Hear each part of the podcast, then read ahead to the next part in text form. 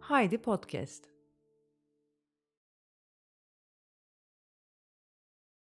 Lamicimi yok.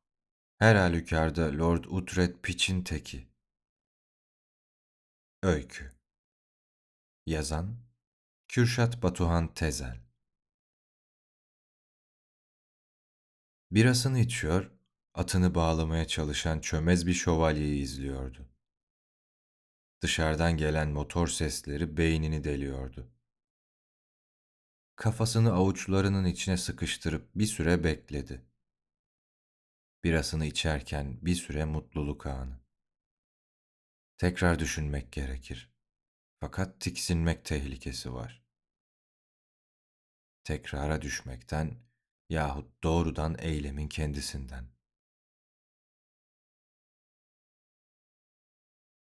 Cidden ağam mı dedi. Vallahi ağam dedi.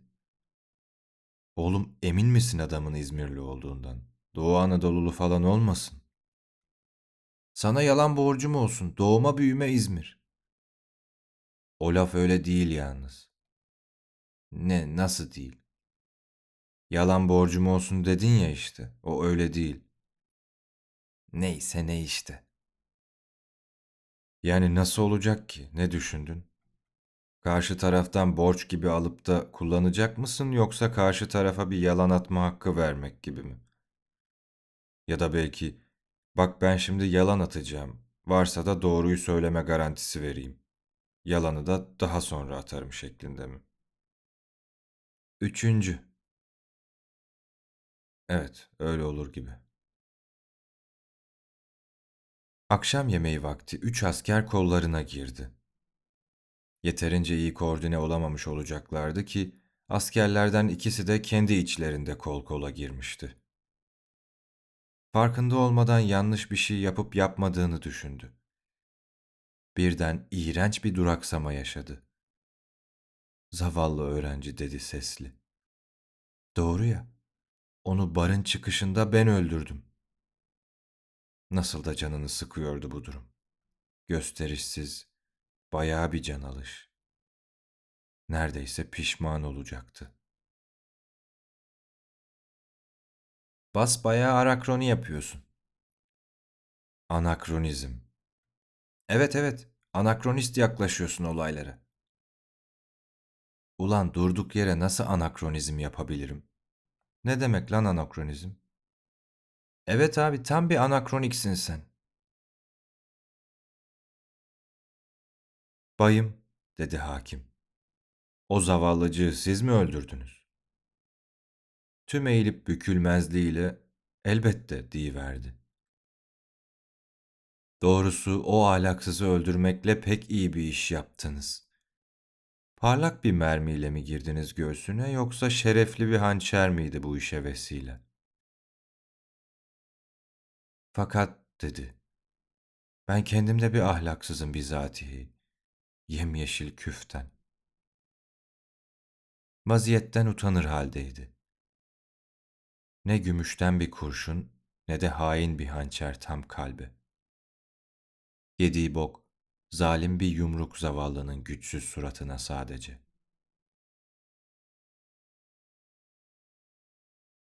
Hani çıkar biletleri. Biletleri uğrayıp Serkan'dan alacaktık ya. Aldık mı biletleri Serkan'dan?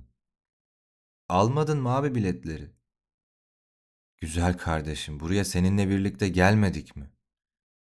Atla hadi. Serkan'ı da alıp geliyoruz. Çıkışta buluşacaktık zaten.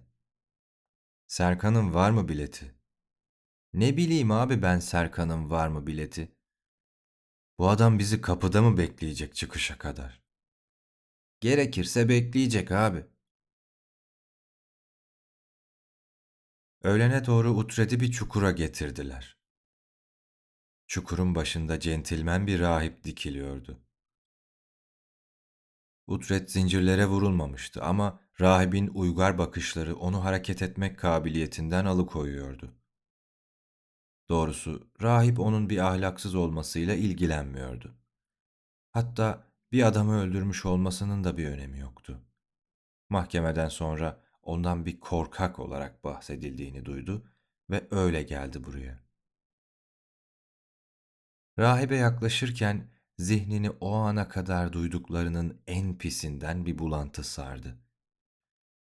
Onun bu kendince bir anlam addetmediği gidişinden bir tiyatro, bir ayin türeteceklerdi az sonra.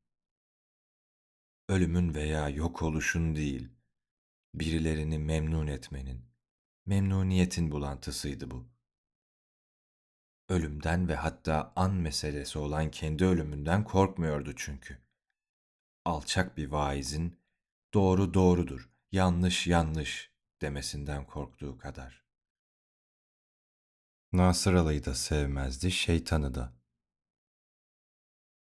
Ama bu zavallılar, onun lejyonerleri, bu dal kavuklar ordusu, işte onlara baştan aşağı nefret duyuyordu. Şimdi çukurun yanındaydı o da. Bu bir şölen olacaksa karşısında en azından bu puşt yerine idam mangasını görmek isterdi. Rahip mutlu görünüyordu. Bir rahibe öldürmek lüksünü veren öğretin neydi? Rahibi keyif içinde görmek onu öylesine kudurtuyordu ki ağzından söküp dişlerini geçirmek istedi kendi şah damarına. Böylece baltalayabilirdi bu gösteriyi. Ne yazık ki bunu yapamazdı. Affedilmek de ihtimal değildi. Rahip vaazına başlamıştı. Utret yutkundu. Onu dinlemiyordu. Tüm bu pisliklere hadlerini bildirebileceği çok kısa bir zamanı kalmıştı önünde. Kahkaha atmayı düşündü. Ancak bunu çok epik ya da sıradan bulabilirlerdi. Niyeti zevklerini baltalamaktı. Bir kahraman veya bir ezik olmak değil. Belki de anlamsız sesler çıkarabilirdi gider ayak. Belki hayvan sesleri. Ancak bu kez de deli zannedilme tehlikesi var. Ve bu bir delinin idam edilmesi burayı bir sirke çevirirdi.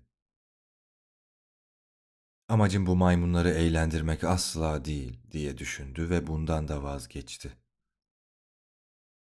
Ağlamak, küfürler savurmak ve nicesi hızlı hızlı geçerken zihninden rahip bir rahipten beklenmeyecek kuvvetteki tekmesini geçirdi Utred'in karnına. Çukura düşerken Utred'in aklına harika bir fikir geldi. Düşüncelere dalmış bir adamın ani infazı kimseyi eğlendirmeyi başaramadı. Utred sonunda başarmıştı. Sevgili dinleyenler, ben Okan Bayülgen. Sizlere Muzafferiz Gün'ün Lord Utred, Bir İdamın Anatomisi adlı romanını seslendirdim. Yeni serüvenlerde, yeni yolculuklarda görüşmek üzere. Bu ne lan? Muzaffer İzgü mü yazmış bu kitabı? Nasıl lan? Bildiğimiz Muzaffer İzgü mü bu? Evet abi ne var?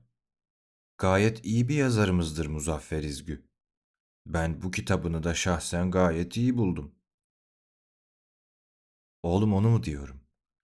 Evet gayet iyi bir yazarımızdır. Evet ben de severim kitaplarını. Ökkeşlerini, siyasi hicivlerini vakti zamanında ben de okudum. Ama Muzaffer İzgü güldüren, güldürürken düşündüren, kendi halinde bir edebiyatçımızdır. Sen bu dinlediğimiz şeye güldün mü? Gülerken düşündün mü Oktay? Evet abi, yer yer güldüğüm oldu. Gülerken düşündüğüm yerler de oldu. Oktay siktir et, biz seninle tartışmayalım. Aç, radyoya geç. Serkancım sen nasılsın kardeşim ya? Hiç görüşmüyoruz. Anneanneni duyduk, üzüldük. Ameliyata sokacaktınız en son.